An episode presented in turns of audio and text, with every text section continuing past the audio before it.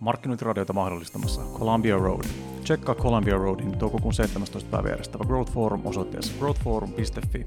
Lautelle nousee muun muassa Growth Hackingin luoja ja huippustara Sean Ellis. Columbia Road, digitaalisen kasvun asialla.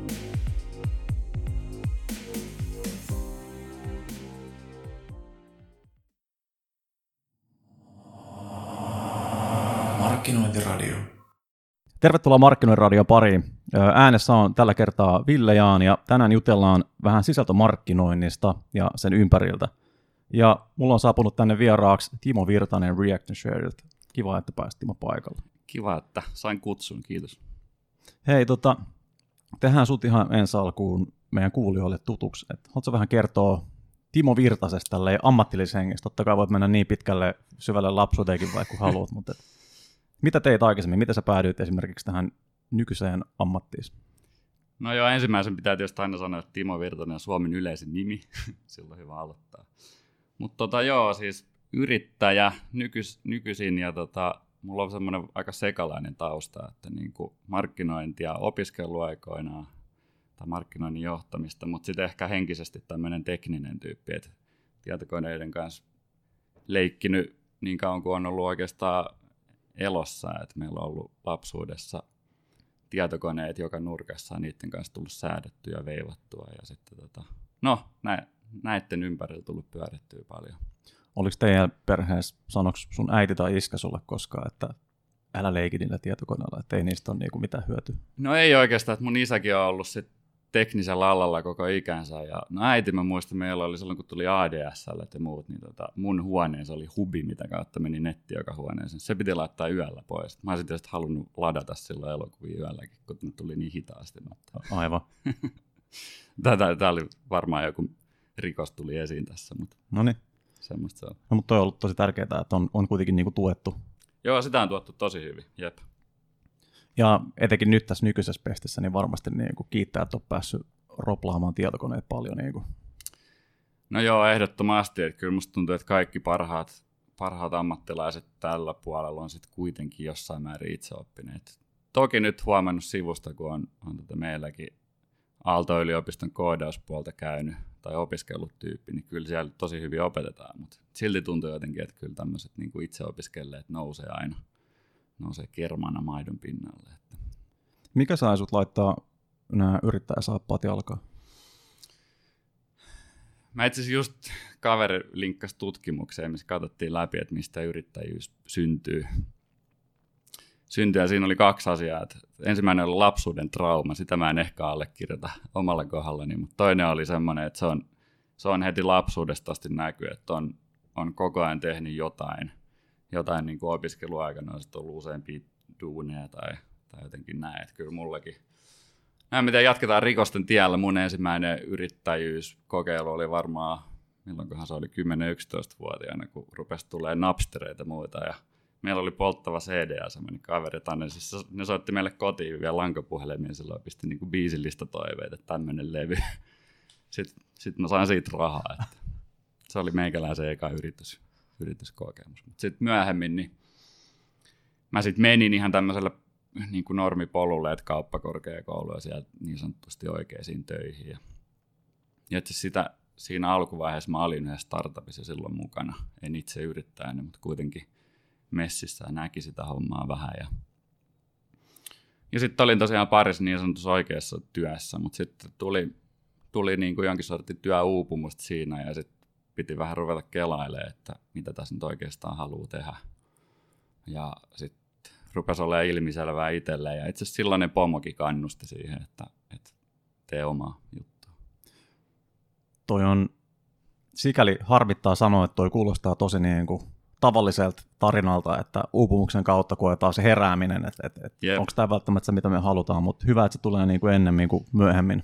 Jep, ehkä se ajankuvakin tuntuu olevaa, että kaikki ajaa meidän ikäiset tyypit itteensä vähän siinä oravan pyörässä loppuun ja sitten vasta rupeaa miettimään, että hetkinen. Että. Kyllä, ja sieltä tuhkasta nousi sitten Reaction Share. Joo, sekin oli monisyinen tarina. Reaction Share on tosiaan sisällön tai viestinnän laadun mittaamiseen tarkoitettu työkalu ja se on aika monisyinen polku, mikä siihenkin johti, että se, miksi mä alun perin rupesin firmaa perustaa, oli oikeastaan niin kuin tämmöinen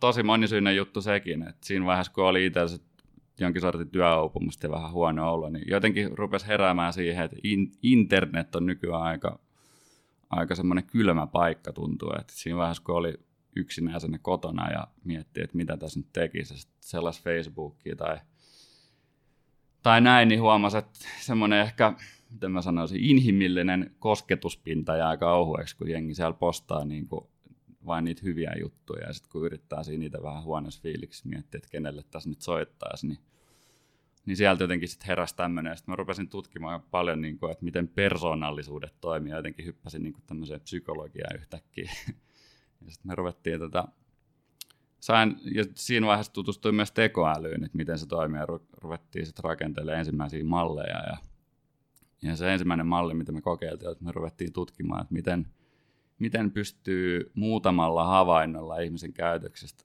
arvaamaan, että minkälainen se on persoonaltaan. Eli että onko se vaikka impulsiivinen vai harkitseva vai mitä ikinä. Aivan. Ja siitä sitten, heti tämä oli aluksi vaan akateeminen harjoitus, mutta ehkä tässä se yrittäjähenkisyys näkyy, että kesti päivä, niin mä mietin, että miten täällä voi tehdä rahaa. Just näin. Että sieltä lähti oikeastaan. Se on niin kuin React and Sharingkin. Tämä Dekko oli meidän ensimmäinen nimi yritykseni, niin se lähti sieltä. Mahtavaa. Ja toi niinku, kyllähän tämä tietynlainen niinku, empatian puute internetissä, se vaan korostuu entisestään nykypäivänä. Et niinku metelimäärä kasvaa hirveästi ja moni niinku, internetissä keskusteleva, sisältöä jakeleva, niin ei välttämättä niinku, ymmärrä, että siellä toisessa päässä on toinen ihminen. Ja siinä on varmaan just hirveästi, se on hyvä, että sä mainitsit niinku ton psykologian, että varmaan jotain semmoista, mitä meidän aivot ei niinku osaa prosessoida vielä. Mm. Me ei saada sitä inhimillistä reaktioa esimerkiksi sieltä tyypistä, kun me kommentoidaan jotain tai laitetaan joku artikkeli tai video tai mikä tahansa muu, ja sä käyt sen niinku raan tunteen niinku oksentamassa sinne jonnekin, ja ei tajuta, että siellä on niinku vastapuolelle sit toinen ihminen lukemassa niitä sun niinku mielipiteitä. Joo, että sekä niinku tulee mieleen kahdesta suunnasta oikeastaan, että joo, että ne, joilla on paha olo, niin oksentaa sinne sen paha olonsa miettimättä sen enempää, että miten se kuitenkin siellä niin kuin sanoit, toisessa päässä on oikein ihminen, että se lukee niitä kommentteja, eihän siitä nyt hyvä fiilis tule. Mutta sitten toinen puoli ehkä niin kuin yrityksellä ja muualla tuntuu, että siinä on ehkä se agenda usein vähän liikaa mukana, että no sisältömarkkinoista puhutaan varmaan vielä lisääkin tässä, mutta tuntuu, että siinä mennään, niin kuin, että markkinointiin mietitään, että tämä on tämmöinen funneli, että tuosta menee, niin kuin ihmiset ohjataan karsinaa ja niin kuin unohdetaan, että se on tosiaan ihminen, joka siellä lukee, ja se on etsimässä jotain niin kuin apua elämäänsä loppujen lopuksi. Että en tiedä, rupeaa kuulostaa jeesustelulta, mutta mun mielestä se unohtuu nykyään markkinoinnissa paljon, kun teknologia on kuitenkin analytiikka kehittynyt niin paljon, että voidaan seurata kaikkea. Mulla on ainakin tällaisena, siis myönnän olevani aatteeltani täysin niin kuin punavihreä hippi, mutta on kuitenkin jostakin syystä eksynyt sitten tänne niin kuin läpikaupalliseen maailmaan. Joko jotain niin kuin omilla aatteilla, niin ehkä sitten niin kuin pelastaa ja tuoda sellaisen ripauksen pehmeyttä ja inhimillisyyttä tähän. Niin mun mielestä on ollut niin kuin ihan siitä nähdä, että tässä on kuitenkin havaittavissa sitä, että puhutaan kuitenkin, okei, kyllä, kaikkea niin kuin pitää mitata ja pitää osoittaa, että asiat toimii, mutta siinä niin kuin rytäkäs jälleen kerran tämä tämmöinen niin kuin markkinoijien sopuli-ilmiö silleen, että juostaan jonkun yhden jutun ja aatteen perässä ihan hemmetin kovaa ja kaikki muu unohtuu. Jep. Niin sieltä on just jäänyt vähän niin kuin tämä. Mun mielestä oli tosi hyvä ajatus silleen, että mielletään nyt esimerkkinä vaikka jonkun markkinoijan tämmöinen blogi tai muu asia, että se on vaan funnelin yläosa, josta sitten rapistellaan liidejä sinne niin kuin putken alaosaan. Eikä ajatella silleen, että voisiko tämä olla oikeasti vaikka palvelu. Pystytäänkö me täällä niin kuin auttaa ihmisiä, pystytäänkö me ilahduttaa niitä tai vihastuttaa. Jep. Et sekin ajatellaan silleen, että kaikki pitäisi esimerkiksi miellyttää vaan niillä asioilla, niin sitten se vähän jääkin just semmoiseksi, että heitellään vaan niihin niitä seurantatakiaisia ja sitten katsotaan, päätyykö niitä kukaan koskaan ostaa meidän jotain tuotetta tai palvelua. Jep, ja kyllä sen tässä on huomannut tommoinen, niin kuin, mä kutsun sitä komiteakopyksi, että jos mietitään, niin kuin silotellaan liikaa ja muuta, että helposti se dataohjautuvuus menee siihen, että katsotaan mikä toimii ja sitten tavallaan noudatetaan orjallisesti sitä, ja sitten se jonkun kirjoittajan, no ehkä mä uskallan sanoa taiteellinen näkemys kuitenkin niin kuin jää sitten pois, että kuitenkin joku heitti joskus, että kuinka monta niin kuin suosittua kirjaa on komitean kirjoittamia tai silleen useamman kirjoittajan kirjoittamia, niin eihän niitä kauhean montaa ole, että jotenkin semmoinen kirjoittaa näin, niin ei saa hukkua. Ja no tätähän paljon tähänkin markkinoinnissa, sitten mietitään tone of voice ja sitä sun tätä, mutta ehkä silloinkin siitä tulee vähän semmoinen komitean mietintö. Että.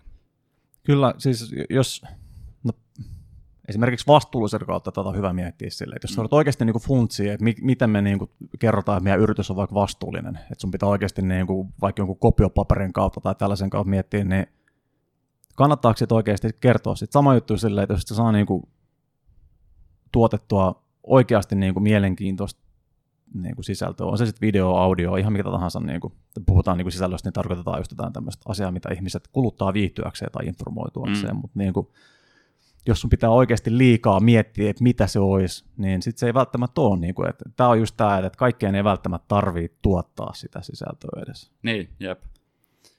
Nimenomaan, joo, itse asiassa, no, on tämmöinen termi amerikkalaiset on tietysti lanseerannut, siis content shock, joka on vain yksinkertaisesti se, että sisältöä on maailmassa jo niin paljon, että ihmiskunta ei niin kuin kollektiivisesti, ei vaan aika riitä sen kaiken kuluttamiseen yksinkertaisesti. Ja sisältöä tuotetaan koko ajan lisää, niin kyllä mun mielestä se paras neuvo on tässä, ja meidän data myöskin tukee sitä asiakkaalta, kun katsotaan, niin on se, että jos se ei ole sanottavaa, niin älä sano.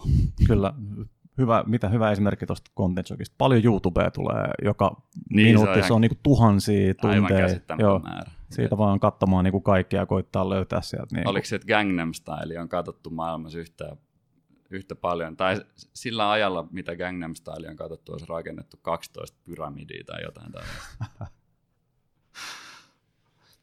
Mutta onko meillä nyt tällaisen content shockin niinku myötä nyt semmoinen pieni sisältökrapula, ehkä senkin takia, että ollaan just sopuleena juostu sen perässä, että se oli niin kuin sanotaan pari vuotta sitten, niin ihan selkeästi sellainen tosi kuuloperuna, että kaikki teki sitä, vaikka kaikki ei välttämättä olisi niin kuin pitänyt tai tarvinnut tehdä ollenkaan sitä, niin oot sä itse nähnyt nyt esimerkiksi, että tässä on tapahtumassa jotain muutosta, että tehdäänkö sitä niin kuin harkitummin, suunnitelmallisemmin, tai jätetäänkö se niin kuin kokonaan vaikka tekemättä?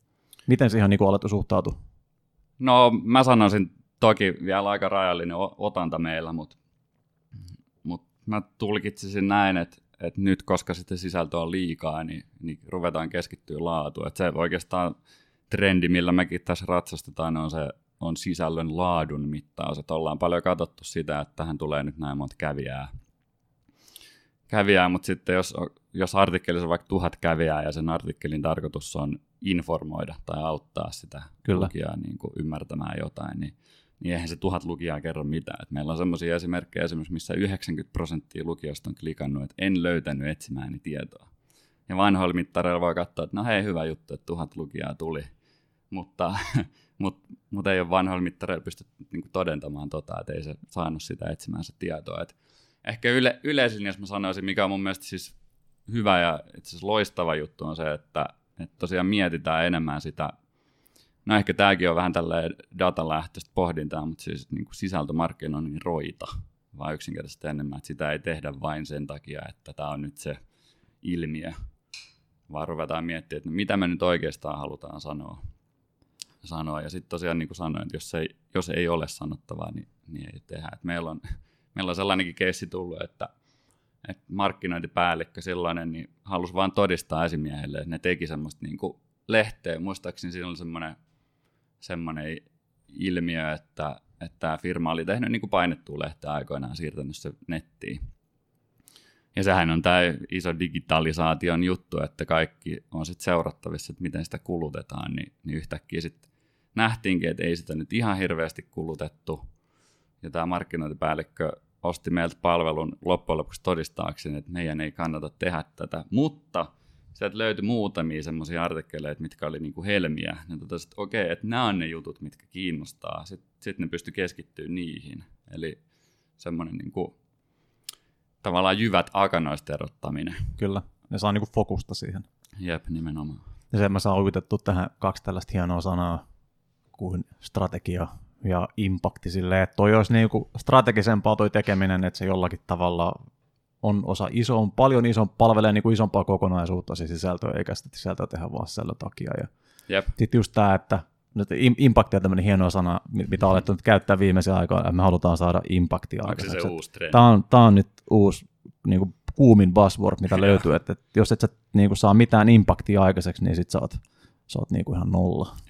Mutta just tämä, että sen sijaan me katsotaan vaan sen yleisön kokoa, niin katsotaan ehkä myös sitä, että tai liikaa on mun mielestä keskitytty siihen, että haalitaan vaan mahdollisimman iso yleisö, eikä mietitä sitä, että jos me oikeasti niin kuin jollain tosi syvällä tasolla vaikutetaan vaikka yhteen ihmiseen, niin mitkä ne niin kuin seuraamukset, mitkä ne tavallaan verkostovaikutukset siitä sitten on? Joo, meillä tuosta tuli mieleen vaan anekdoottina tällainen, siis meidän yksi tuotteen osaan reaktionapit, jotka voidaan kytkeä artikkelin loppuun, ja sillä sitten kävijä voi kertoa, että oliko sisältö hyödyllistä tai informatiivista, vai eikö se ymmärtänyt, vai mitä ikinä.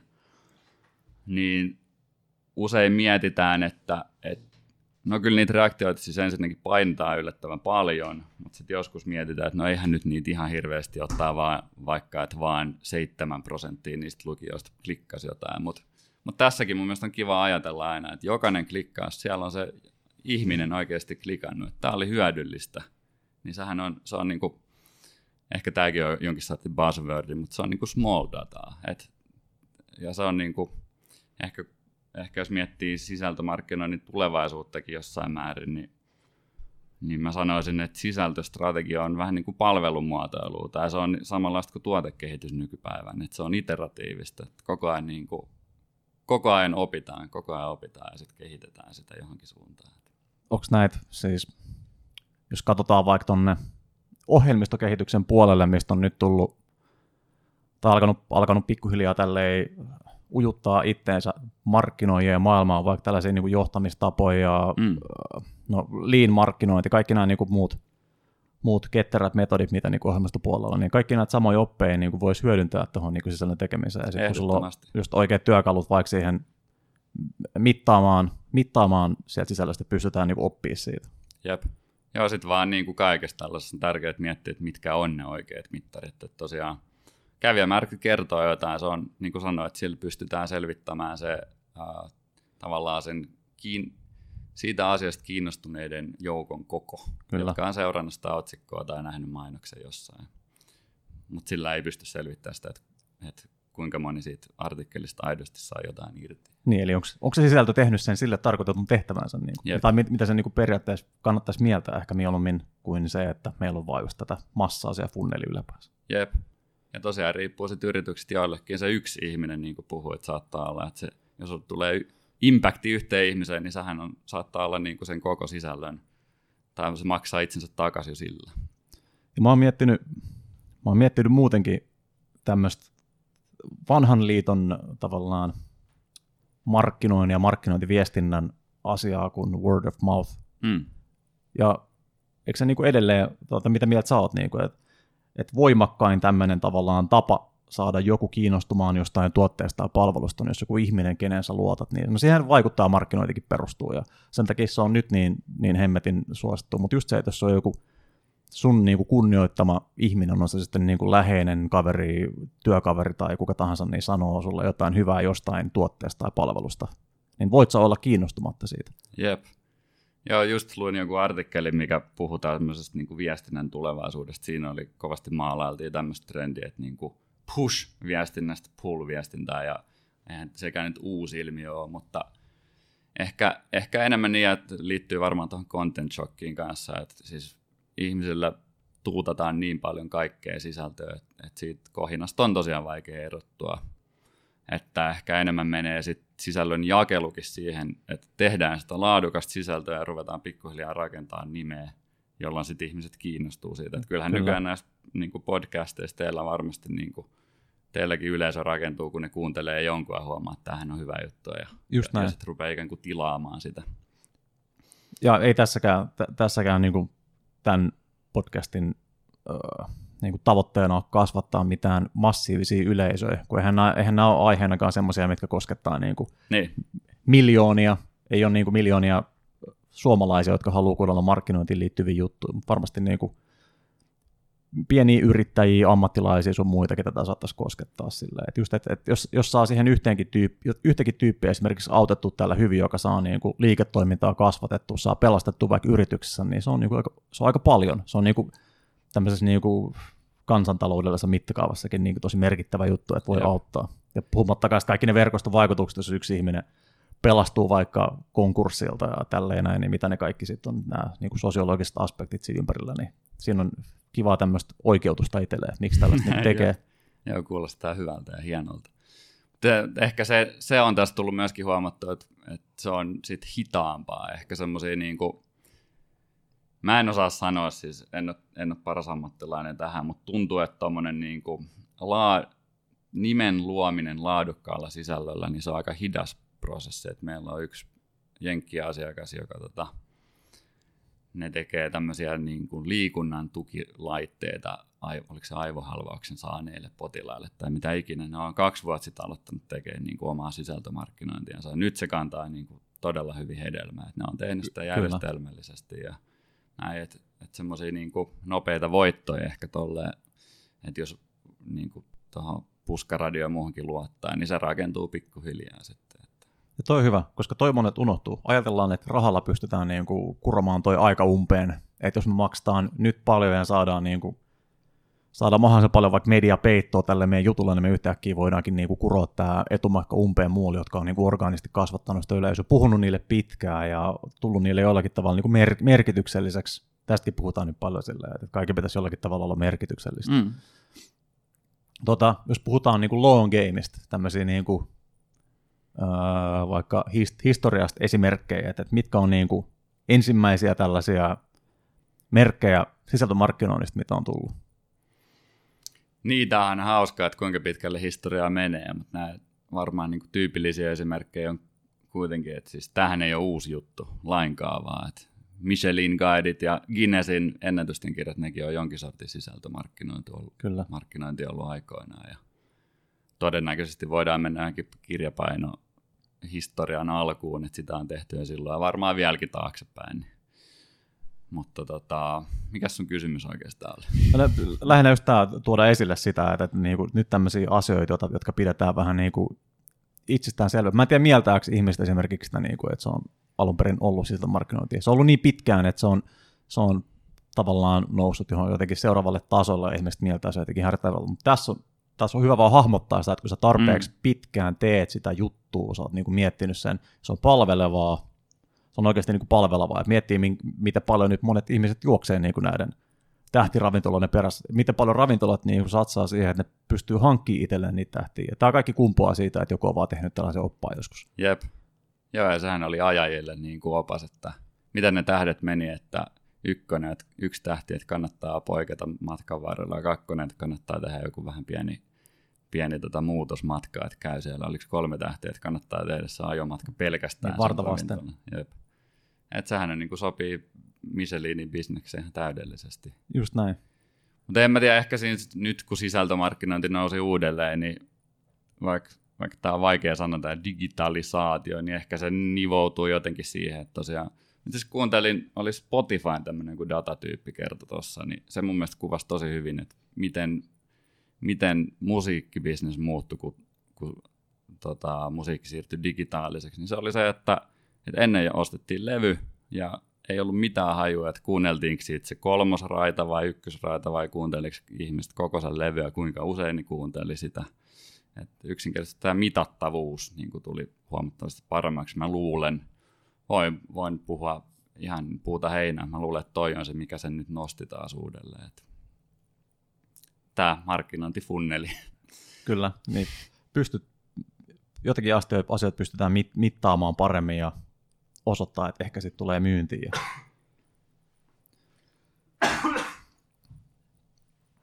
Tämä on aina vähän vaikea kysymys, mutta tuleeko sulla mieleen jotain tämmöisiä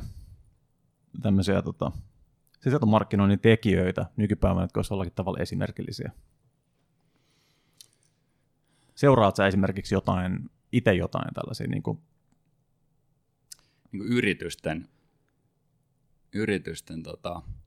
No kyllä tässä kun SaaS-business tehdään, niin nousee Amerikasta, esimerkiksi Intercom tulee aika usein vastaan. Mä en osaa yhtään sanoa, että kuka siellä kirjoittaa ja mitä sieltä tulee, mutta se niin kuin tuntuu, siellä on aika laadukkaita sellaisia oppaita ja niitä tulee usein vastaan, mutta ehkä mulle eka niin kysyit, että mulle tuli mieleen niin vertaus basistiin. Mm. Että se on vähän semmoinen, että mä luulen, että ne hyvät keissit, niin ne on niin hyviä, että niitä ei välttämättä noteeraa sen kummemmin. Kyllä. Mutta aika vähän tässä on kuitenkin loppupeleissä semmoista, mitkä olisi oikeasti niin aiheuttanut jonkun niin ison semmoisen tunnereaktio, että ne jäisi muistiin. Mm. Niin, mutta sekin, että tarviiko se olla sitä aina niin vahva tunnereaktio, että kyllä se kuitenkin, siis musta tuntuu, että yritysten parasta sisältömarkkinointia, että ne auttaa jossain ongelmassa. Niin. Ja ei siitä välttämättä se ehkä se tunnereaktio, no vaikka nyt kun mainitsin sen Intercomin, niin musta tuntuu, että se on muodostunut sillä, että kun se aina kerta toisensa jälkeen nousee sieltä, niin sit se alkaa se tunne siitä syntyä, kuin että se yksi juttu olisi ollut niin ihmeellinen ja ihana, että se olisi heti niin kuin saanut mut rakastamaan niitä ja muistamaan ne. Et mä luulen, että jälleen kerran tää on semmoinen niin kuin, tää on asia, mikä pitää rakentaa pikkuhiljaa. Kyllä. Ja ehkä se on niin kuin, ehkä se on jollakin tavalla vähemmän orvelimaista ja pelottavaa sille ajatella, että yritykset on ehkä enemmän semmoisia niin kuin hiljaisia frendejä tuossa vieressä, jotka jeesaa vasta sitten, kun ne huomaa, että sulla vähän niin kuin menee joku vika, eikä ne ole koko ajan niin kuin halimassa ja flirttailemassa siinä vieressä ja jotenkin niin kuin yrittää ujuttautua sun pöksyihin. Niin kuin.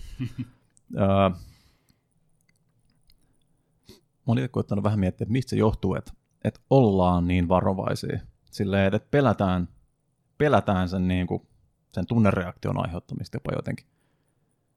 Ja mä oon todistanut, tulee tällaisia anekdootteja taas, mutta siis niin kuin todistanut tämmöisiä hetkiä, että ollaan, niin kuin, ollaan jonkun mielenkiintoisen äärellä silloin, kun aiheutetaan esimerkiksi jonkin asteinen negatiivinen reaktio. Mm. Tai että et ylipäänsä tulee jotain negatiivista. Niin se on niin kuin pientä, mutta sitä, se on niin kuin, tai volyymina pientä tämmöinen negatiivinen reaktio, mutta se on tosi vahvaa. Ja yleensä kun tuommoista tulee, niin siellä on myös jossakin se niin kuin toinen ääripää. Eli jossakin aiheutetaan tosi positiivista. Se on niin kuin, mutta tässä vaiheessa, kun havaitaan sit sitä negatiivista, niin sitten laitetaan joku jarrut kiinni ja perännytään ja perutaan koko touhu tavallaan. Tämä on ihan totta, että ehkä mä niin kuin peräänkuuluttaisin jonkin sortin luottamusta siihen, että niin kuin mitä tuossa aikaisemminkin puhuttiin, että se tietynlainen se, tämä on ehkä outo sana käyttää tässä yhteydessä, mutta se artistin näkemys, joka siis voi olla se viestintäpäällikkö tai kuka ikinä siellä kirjoittaakaan sitä sisältöä, että antaa sille antaa aikaa ensinnäkin, että se homma rakentuu pikkuhiljaa ja sitten antaa niin kuin sen puhua omalla äänellään. Että kyllä musta tuntuu, että usein niin kuin tavallaan vähän mietitään liikaa, että mitä tässä nyt on ja mitä tässä yhdessä. Tai ehkä me tiivistään sen näin, että se sisältöstrategia on todella hyvä miettiä niin kuin komiteassa. Sen pitää ehdottomasti juontua sieltä yrityksen liiketoimintatavoitteesta, mutta sitten kun mennään tämmöiseen yksittäiseen sisältöön, niin siinä pitäisi antaa mun mielestä enemmän vapaaksi. Ja musta tuntuu, että semmoisia tarkistuskierroksia aina, että sieltä joku katsoo vähän, että no toi on ehkä vähän liian vahvasti sanottu, ja sitten siitä katoaa, niin kun se vesittyy se koko juttu. Just näin. Tuolla on liian vähän näitä avainsanoja, ja sitten saat sä meidän tuotteen johonkin tuonne, no mistään näkyy tämä meidän tuote. Ja sitten laitetaan vielä loppuun siihen semmoinen, että hei, et meiltä saat tätä ja tätä. Joo. Tuo on niin hyvä pointti. Ja sitten tätä kuulee sanottavan niin kuin vaikka LinkedInissä ja Twitterissä jotkut alan ammattilaiset esimerkiksi niin kuin toimistopuolelta sanoo, että niin kuin markkinoinnissa ja markkinointiviestinnässä ei ole vaikka kyse taiteesta tai niin kuin taiteilijoille ei ole sijaa. Mutta just tämä, että niin kauan kuin vaikka sisältöstrategia pohjaa niin kuin vahvasti sinne liiketoiminnan, että ne tavoitteet on niin kuin siellä, että on huomattu, että kun tätä tehdään, niin me saadaan niin kuin näitä mittareja nousemaan, mutta sitten tavallaan, jos sä katot vaikka parhaimpia suomalaisia mainoksia, niin kuin mainokset on mun mielestä hyvä analogia tavallaan tällaisia, kun on niin selkeä ja ne on jotenkin niin konkreettinen ja helppo ilmetä, ne on lyhyitä ja tälleen näin, niin onhan niissä on ihan hemmettiin tosi paljon niin kuin taiteellista pulmaa. Siellä on ihan helvetin taitavia kuvaajia esimerkiksi, käsikirjoittajia, kirjoittajia, näyttelijöitä, postityöntekijöitä, jotka niinku oikeasti varmasti niinku ihan siinä on toki se, että niillä on niinku ammattitaito siihen touhuun, mutta varmasti monella on myös semmoinen niin kuin asia, miten ei välttämättä osaa ehkä kommunikoida tai selittää, että et sä mene niin kuin sun director of photographylle välttämättä neuvoa, että miten tätä kannattaa lähestyä niin kuin valokuvauksellista tätä juttua, että sä annat sen tyyppi tehdä, koska sä tiedät, niin kuin, että sä luotat sen vision siitä. Jep. Niin sama juttu sitten näihin kynäilijöihin, jotka tekee blogeja, artikkeleja, tai muihin työntekijöihin, jotka tekee jotain audiosisältöä sulle, tai videoblogia, tai mitä tahansa, niin luottaa tavallaan siihen niiden niin kuin näkemykseen. No ehkä tuossa on niin kuin sitten, voidaan vetää sellainen pieni aasisilta vaikka niin kuin rekrytointiin ja siihen, miten niin kuin yrityksessä johdetaan, jos sulla on joku erillinen organisaatio, joka tätä tekee, että minkälaiset tyypit sä otat hoitamaan sitä touhua. Että ne ensinnäkin ymmärtää sen, että täällä pitää olla yhteys siihen liiketoimintaan, mutta sitten ne on ihan helvetin hyviä siinä, mitä ne tekee. Ne on niin kuin hyviä kirjoittaa, ne on hyviä puhumaan, ne on hyviä niin kuin tekee videoita, mitä tahansa. Jep. Ei mulla ole tuohon lisätä. Se on just näin. No miten sitten niin kuin, miten te haluatte Reaction Sharella sitten parantaa tätä tilannetta niin kuin tulevaisuudessa? No sanottakaa se, että me ei keskitytä vain sisältömarkkinointiin, me keskitytään viestintään yleensä. Joo. Mutta kyllä meidän ehkä tämmöinen, mä en muista onko sitä ääneen lausuttu, mutta jonkin sortin missio on kasvattaa laadukkaan sisällön osuutta maailmassa.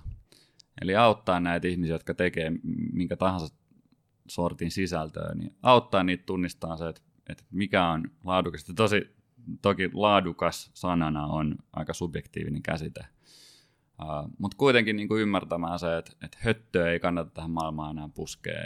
Ja musta on ollut ilo seurata esimerkiksi niin kuin medioiden bisnesmallia, joka kuitenkin tässä aika pitkään perustui siihen, että saadaan sivunäyttöjä ja osittain edelleen, mutta se sikäli kun on ymmärtänyt, niin se business yhä enemmän perustuu tilauksiin, ja kyllähän ne tilaukset syntyy siitä, että lukijat on tyytyväisiä, ja se, että lukijat on tyytyväisiä, syntyy siitä, että se sisältö on niille resonoivaa. Ja no ehkä se on se oikea sana meilläkin, että me ei me osata mitata sisällön laatua, koska se on niin häilyvä käsite, mutta me osataan mitata sitä, että resonoiko se sisältö niissä kävijässä, jotka sinne on tullut. Ja joo, eli resonoivampaa sisältöä me autetaan ihmisiä tekemään. Tuossa on varmasti kynnystä niin kuin tämmöiselle sisällön tuottajille ottaa tuommoista tietyllä tavalla käyttöön, koska saat sellaista tosi rehellisesti avointa palautetta kuitenkin sit siitä sun hommasta. Et se voi olla aika pelottavaa. Et sulla on ollut se mielikuva just tosiaan siitä, että kyllä mä osaan puhutella ja kertoa asiat, ja sitten sieltä tuleekin just sellaista, että mä en niin kuin hyötynyt tästä sun tekstistä mitään. Jep.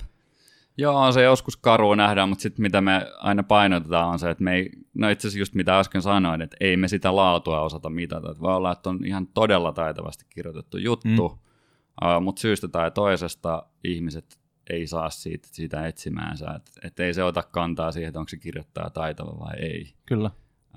Yleensä ne on sitten loppujen lopuksi aika pieniä juttuja, mitä sieltä pitää vaan muuttaa, jotta se yhtäkkiä keikahtaakin ihan ympäri se tilanne. Mutta joo, ehdottomasti kyllähän se vähän pelottaa. Mutta se on aina tapa, miten sä voit niinku kehittää sitä paremmaksi. Nimenomaan. Jos puhutaan näistä kehistä, mitä niinku vaikka liinissä ja muissa tämmöisissä niinku startup-metodiikoissa on, niin siinä on se, että sä opit ja rakennat ja testaat ja sä saattaa sykli pyöriä mahdollisimman nopeasti. Niin. Nimenomaan, joo. Parempi se on niinku totuuden pohjalla seistä kuin jonkun itse rakennetun pilvilinna. Kyllä sä elät jatkuvasti niinku laput silmillä semmoisessa denialis. Niinku, niin ja tavallaan, että se on vaikeaa tavallaan huomata esimerkiksi olevansa väärässä. Mutta se on se ainoa tapa niinku oppia, että sä teet sen virheen. Ja me ollaan niinku aikaisemminkin podcasteissa puhuttu tätä eri aihepiireihin liittyen, mutta just se, että meillä on niinku tosi vääristynyt kuva siitä, että miten pitkään ihmiset esimerkiksi muistaa meidän jotkut toilailut. Jep, joo. Että niinku, me kuvitellaan, että ihmiset ajattelee meitä paljon enemmän kuin mitä se oikeastaan. Tällä on vissiin joku niinku tieteellinen määritelmäkin, tämmöinen niinku vääristymä omalle ajattelulle. Mutta sama pätee niinku markkinointi. Jos sä bokaat, niin kukaan ei muista sitä kauhean pitkään. Jep. Mä en paljon miettiä sillä, muistaks mä mitään kukaan on mokannut, mutta esimerkiksi tässä oli kun Nykänen siirtyy ajasta ikuisuuteen, niin joku yritys käytti vähän nihkeästi hyödykseen Facebookissa niin mainonnassaan, mutta Että toi oli aika äärimmäinen tapaus, miten joku niinku tosi mauttomasti tehnyt asioita. Ja silti mun piti niinku tosi jotenkin tälleen. Muistatko vielä firman nimeä? En muista firman nimeä ollenkaan, mutta just tavallaan tää näin, että meidän pitää tehdä jotain tosi niinku pahaa, oikeasti niinku pahaa, että ihmiset muistaa sitä vielä pidempään. Ja sitten se on niinku, nämä asiat pystyy aina kuitenkin hyvittämään sillä, että me lähdetään rakentamaan sit niinku parempaa ja opitaan siitä just niinku nämä työkaluilla, mitä meillä on. Ehkä yrityksilläkin tai yrityksissäkin sitten nähdään, jotenkin voi olla, että tämä ei pidä yhtään paikkansa. Mulle tuli yhtäkkiä mieleen Facebook, joka nyt on vähän ollut sitten, no nehän ei mainoskampanjoita niin kauheasti tee, mutta jotenkin se, sieltä taustalta paistavat arvot ehkä sitten kuitenkin ihmiset ymmärtää, että jos tulee yksittäinen moka jossain, niin jos niin kuin ymmärretään, että se ei ole pahantahtoista tai mitään näin, niin ehkä se tunnistetaan. Voi olla, että tässä ei ollut nyt mitään järkeä, mutta tämmöinen ajatus heräsi. Joo. Joo, jälleen kerran. Arvot on niin kuin ihan hyvä olla mun mielestä ja korostuu tänä päivänä yhä enemmän siinä, mitä me tehdään. Et jos ei sulla ole arvoa, niin koko sun toiminta on sitten vähän sellaista. Niin, ja jep, sehän on sitten vaikea juttu, että ne arvot on siellä aidosti, eikä se ole vaan sellaista niin kuin PR-arvohommaa. Että mikä mun mielestä esimerkiksi Facebookissa, en tiedä kannattaako tämmöistä sanoa ääneen, mutta mun mielestä sieltä vähän paistaa se, että puhutaan, niin kuin, että yksityisyys on tärkeää näin, ja sitten data leviää sinne sun tänne, että mikä se arvo mahtaa sieltä taustalla olla loppujen lopuksi. Niin, jos yritys on muutaman kollegipojan perustama, niin voi olla, että siellä ihan niin kuin kauhean vahvaa, vankkaa arvopohjaa voi olla niin kuin vielä silloin, mutta tästä voi tosissaan olla monta mieltä. Että hyödyllinen työkalu toki, mutta just tämä on vähän ongelmallista silleen, että jos ei niin kuin firmoilla ole vakaat arvopohjaa, miten toimii. Ja etenkin jos ne alkaa tulla tosi, niin kuin, tosi voimakkaiksi ja niin kuin, että ne alkaa omaa paljon valtaa vaikka niinku just niinku rahan kautta ja mitä niillä on ja miten monen liiketoiminta perustuu vaikka pelkästään kokonaan Facebookille, niin sekin on. Niin. Sekin on. Mutta ehkä toi oli tuossa pointti, että siis varsinkin jos on pieni yritys, niin ihan sama moki tulee, ei mitään väliä. Jos se on isompi, niin ne totta kai varmaan huomataan vähän enemmän, mutta siinä tapauksessa mä uskon, että tämmöinen niinku, mitä se nyt sanotaan, track record ehkä sitten puhuu puolestaan, että et kyllä sitä isommallekin mokia tulee. Tämä viittaa vähän tuohon aikaisempaan jutusteluun, kun puhuttiin siitä, että mitä eroa vaikka tämmöisellä hyvin tuotetulla vähän niin kuin taiteellisella tekstillä on sitten niin kuin sisältömarkkinointiin vaikka. No, sisältömarkkinointi pitää sitten niin kuin kytkeytyä niihin liiketoiminnan tavoitteisiin ja sitä voidaan katsoa vaikka, että onko sellaista tavoitteet esimerkiksi sellaisia, että sen pitää olla palvelevaa vaikka. Että se on niin kuin osa palvelua, mitä yritys tuottaa. Ja sitten jos ei se palvelu on esimerkiksi hyödyllinen sen lukijoille, mitä te niinku mittaatte, niin sitten se on niinku, se olisi niinku hyvä tietää, se olisi tosi hyvä tietää. Se on niinku varmasti monen kohdalla pelottavaa, mutta se olisi vain hemmetin hyvä tietää jollakin tavalla. Niinku alkaa siirtyä pois tämmöisistä niinku puhtaista niinku, numeerisista mittareista, jollakin tavalla laadullisiin tai mitenköhän tätä sanoisi, tämmöisiä niinku, jopa niinku tunnetason jotenkin, niin kuin, tai tämmöisen miten sä mittaat just niin kuin tämmöistä tietynlaista täyttymistä tyytyväisyyttä siinä, että jotenkin niin kuin. Mä muistan sen tälleen kirjoittajan ominaisuudessa. Itse asiassa taas olla, no en muista mihin mä sen kirjoitin, mutta ensimmäinen juttu, minkä kirjoitin ja missä oli nämä meidän napit, ja yksi niistä napeista oli, että en ymmärrä. Ja sitten kun mä sain ensimmäisen en ymmärrä -klikkauksen, niin kyllä siinä niin kuin kirjoittajana herää heti se, että no et mitä. Niin mitä sä et voi ymmärtää. Mitä sä et ymmärtänyt, ja se on niin kuin, kyllä se herättää, ja mä en näe ollenkaan pahana sitä, että sieltä tulee sitten se niin sanottu totuus, mikä se sitten ikinä onkaan. Se, niin kuin, ehkä se kerran kirpasee, ja siis sanon, että yleensä se ei kirpase lainkaan, vaan se, niin kuin, se pistää miettimään ja herättää. Ja se on niin kuin, siis sehän on kiva saada ylipäänsä palautetta. Et se on niin kuin, kyllä se ainakin meikäläistä motivoi tosi kovasti. Vaikka tulisi niin kuin kaikki olisi, en ymmärrä, niin siitä on hyvä lähteä. Haluatko sä jättää terveisen jollekin taholle, joka miettii tällä hetkellä vaikka sitä, että alkaisi harjoittamaan sisältömarkkinointia? No se on melkein meille itselle, koska me ei sitä vielä tehdä ja ollaan nyt semmoista harjoitusta käynnistämässä tässä, niin miten mä nyt itselleni tässä sanoisin. Ehkä toi kärsivällisyys. Kärsivällisyys ja sitten mistä puhuttiinkin tässä, että muistaa, että kenelle kirjoittaa. Ja tosiaan ehkä se nyt menee varmaan sisältöstrategian piiriin, mutta tosiaan ihan perusjuttu, että miettikää persoonat ja näin, että kenelle te kirjoitatte ja mitä te haluatte, että ne saa siitä irti, mutta ehkä mulla itse asiassa sun kanssa joskus puhuttiin, että sisältöä, sitten joskus kannattaa kuitenkin vain niin kuin lopettaa se miettiminen ja tekee jotain ja katsoa, että mitä tapahtuu. Kun markkinat ohjaa sitä sit niin. Oikeaan suuntaan, kun sulla on mittarit siellä paikoilla. Jep. Voisi ihan muutaman sanan heittää vielä siitä, että miten sä ja miten te muut Reaction Sharella, miten sä vaikka niin kuin, ymmärrät markkinoinnin käsitteen? Miten laajasti tai kapeasti sä niin kuin itse ymmärrät sen?